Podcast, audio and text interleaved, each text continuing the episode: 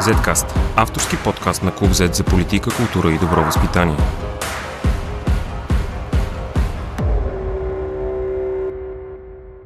Здравейте, аз съм Борислав Кръстев, а вие слушате 87-ият епизод на Zcast. През изминалата седмица много политически дрязги и скандали бяха на фокус, но може би най-съществена за нас е изтеклия днес на обято ултиматум на руската посланичка Елеонора Митрофанова. Българското правителство в оставка да отмени експулсацията на 70 дипломатически служители на Руската федерация или да рискува прекратяване на дипломатическите отношения между двете държави.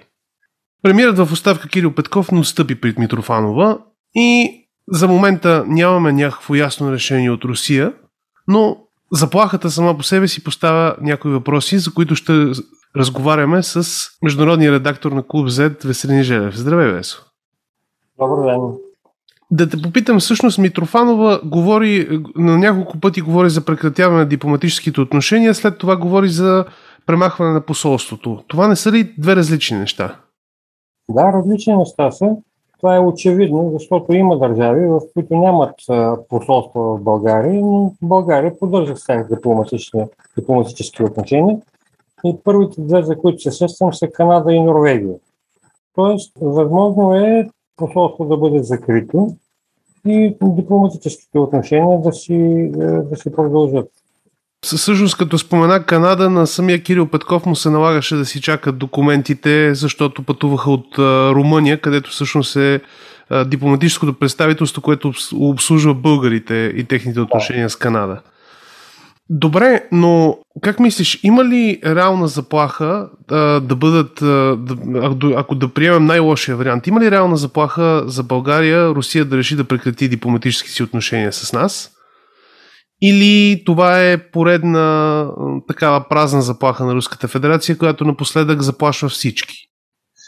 С какво ли не? Да какви са им истинските намерения. Това, което знаем е, че днес говорителя на Кремъл Дмитрий Песков казва, че Руското външно министерство ще разгледа въпроса и вероятно ще излезе с решение, като ако трябва ще докладва на президента Владимир Путин. Така че ние очакваме тяхното решение. Но самото предложение, което прави Митрофанова, показва, че Русия е много изнервена, да не кажа бесена, от проявата на независимост от страна на България. Тоест, от това, че България се позволява да се държи като една наистина суверенна страна.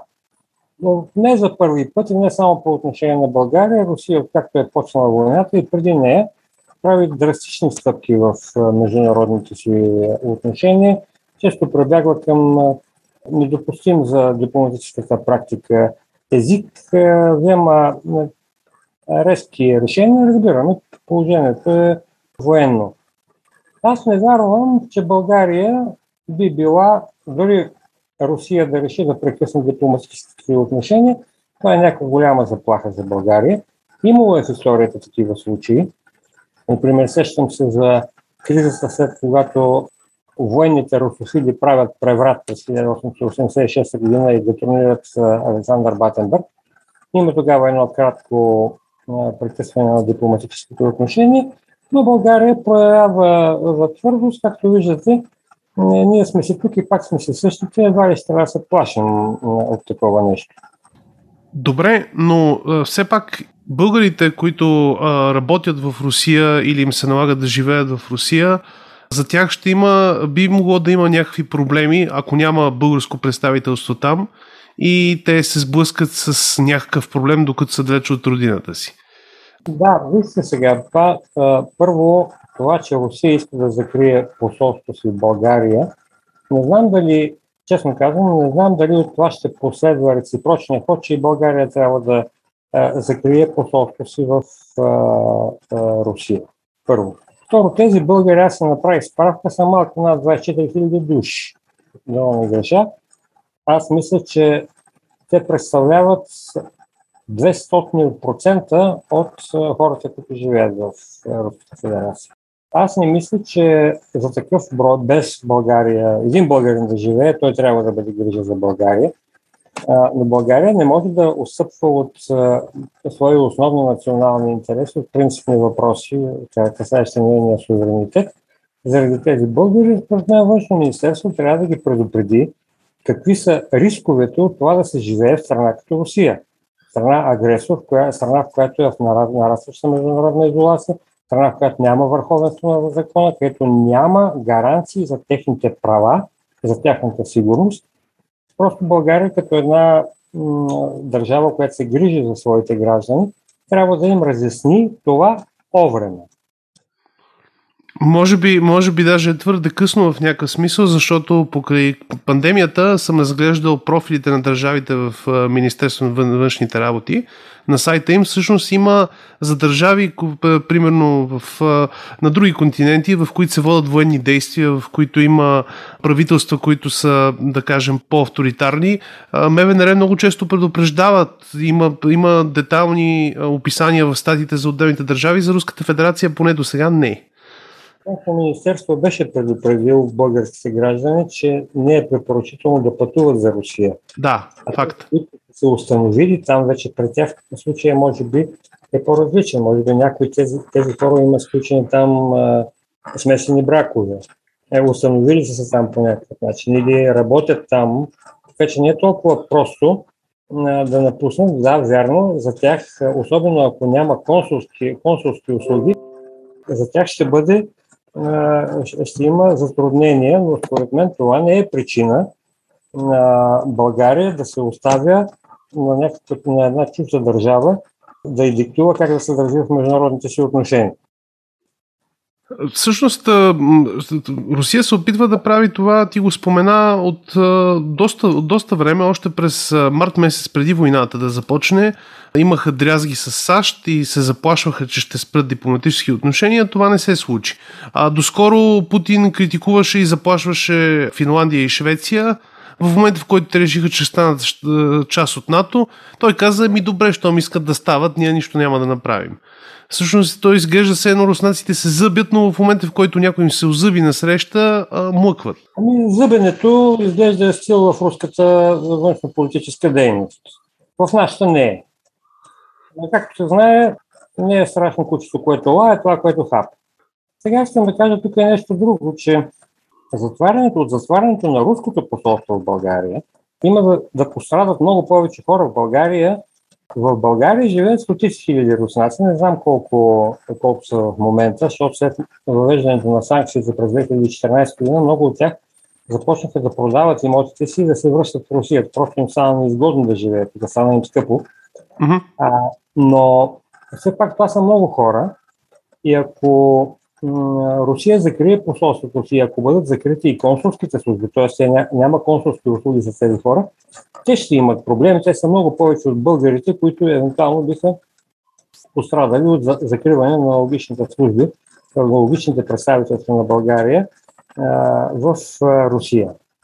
Що се отнася до останалите отношения между двете страни? Търговски, например? Търговски отношения, те са пренебрежими в сравнение с отношението, които България има в останалия свят. Ние сме част от един европейски пазар. 70% от търговията ни е с Европа. Както се вижда, спокойно си живеем и без руски газ. Ако те решат да спрат нефта, ще се прострелят сами в кръка, защото ще спрат печалбата на своето предприятие Нефтохим, което е част от Лукойл и което е, е, репатрира печалбата с една швейцарска компания, т.е. нищо не остава от нея в България. Очак напоследък се сетило да плаща данъци, като си е признал, че има печалба в България за ядрено гориво заед са още две години и вече започна процеса на подмяната му с американско ядрено гориво, което трябва да, да влезе напълно от 2024 година. Така че не виждам а, от какво имаме толкова а, да се страхуваме. Наплив за руски визи в България няма, наплив има за американски визи, за Европа визи не ни трябва мен ми се струва, че главната дейност на това руско посолство, огромно, което е било тук с, с, с стотици, е било шпионажа. Тоест, ако го закрият, ще ни направят една услуга. Те изглежда и с тази своя дейност не са се справили много добре, защото така са ги ловили на едро. Е, по, по това, което разбрахме, в шпионаж са а, заподозрени, да, или не, не знам дали така да го определяме, защото никой няма да ги съди, но, но може би около половината са заподозрени в шпионаж, а другата половина са просто реципрочно намаляване спрямо броя в българското посолство в, в, в Москва, което е много по-малко, в пъти по-малко. Мислиш ли, че цялата тази драма, начина по който Митрофанова се държи всъщност от седмици, от месеци, той е като едно, според мен, една мини иллюстрация на цялостното, цял, цялостния подход на Путинова Русия към външната политика. Също те тропат на масата, докато а, някой не им тропна обратно и тогава се кротват. Естествено, я, видното изключение е Украина, но Украина не е в НАТО и това е, може би, ключовата разлика. Вижте се, как, както се казва, в капката вода се оглежда цялото небе. В не, не голяма страна, не и малка ви, в която се оглежда целият съвременен облик на съвременна Русия. Няма какво да, да разсъждаваме е, повече по този въпрос. И виждаме как тази е, конфронтационна, агресивна политика на Русия е, дава точно обратния ефект на това, което седи. Света се консолидира, преодолява противоречията се и се обединява срещу Русия. Виждаме го и в Европейския съюз, и в НАТО. И този безцеремонен начин, по който се държеше руската посланничка тук, ми се струва, че бихме могли да очакваме, че може да има някакъв консолидиращ ефект и върху доста разделеното българско общество. Тоест ти се надяваш, че хората, които може би са имали скорност да симпатизират на Русия в някаква степен, или по-скоро бих казал тези, които не харесват толкова САЩ, сега може би тя им е дала един прекрасен пример защо не трябва да симпатизират на Русия. Да, мисля така, допускам го, допускам го това нещо. Аз не говоря за тези най-твърдите електорати. Да, за хората по средата. Хората, които хората, се колебаят. Хората по средата, които имат някакви колебания, които имат някакви съмнения. Мисля, че това арогантно поведение ще би ги отблъснало просто. Забелязах нещо особено всъщност в последните дни ползваме за една снимка на Митрофанова, която видях коментари под а, наши статии колко зловеща изглежда тя на нея. Всъщност снимката от, от, от официална снимка от посолството и е просто кропната по-наблизо, за да се вижда повече лицето и знамето всъщност тя, Елеонора Митрофанова, отскоро посланник у нас и хората я научиха много по-бързо от предишни посланници. Ми, вероятно го, аз първо няма да, да изпадам до нейното ниво и да коментирам външния вид на... Аз не говоря хора. дори за външния вид, говоря за изражението на лицето, хората, това ги стряска.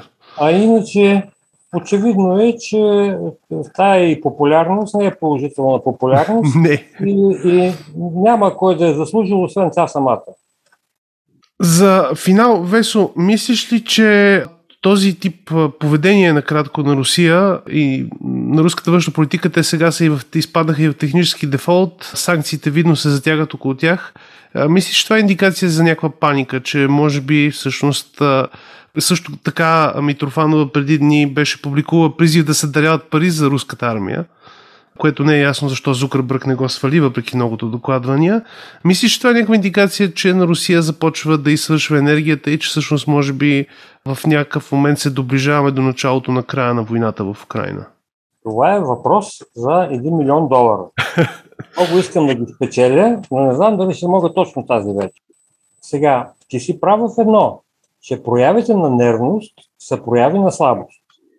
Но не бива да забравяме а, все пак с какъв режим си имаме а, работа. Да. Той, той не вижда света както ние го виждаме. Той не разсъждава както ние разсъждаваме. А, неговите реакции не са като нашите. Не можем да го разгадаем, следвайки нашата логика. Но има разум в, в, в това, което, което ти казваш. Това от една страна. От друга страна виждаме, че Русия отбелязва военни успехи, известни ограничения в Донбас.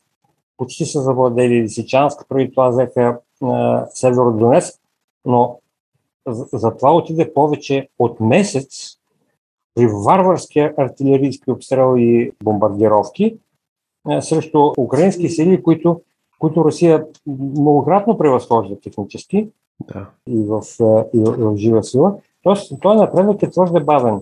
Е, според мен войната им се зацикля, а и западните санкции хапят все по-дълбоко. Консолидацията на света е очевидна на свободния свят, имам предвид, против Русия. Така че не е, не е далече далече от истината едно предположение, една е, хипотеза, че има някакво, се чувства някакво безсилие, което не очаквайте, не очаквайте такъв режим да си го признае. Но особеното за авторитарните режими за тоталитарните режими е, че те, те се срутват, те имплодират, сриват се вътрешно изведнъж, без, без преди това да е имало някакви видими външни признаци. Но вътрешните причини са на труп. Добре да приключим на тази, според мен, позитивна прогноза да но се случи по-скоро. Не, не знам дали е позитивно, защото... Ще има много жертви имплозията. Имплозия, да. на, имплозия на руския режим ще бъде страхотна заплаха за световната сигурност. В чия ръце ще паднат тези ярени оръжия? Дали Путин е най-лошата альтернатива?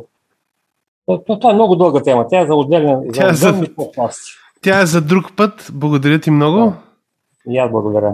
И до следващия път. Zcast. Извън релсите на обичайното говорене.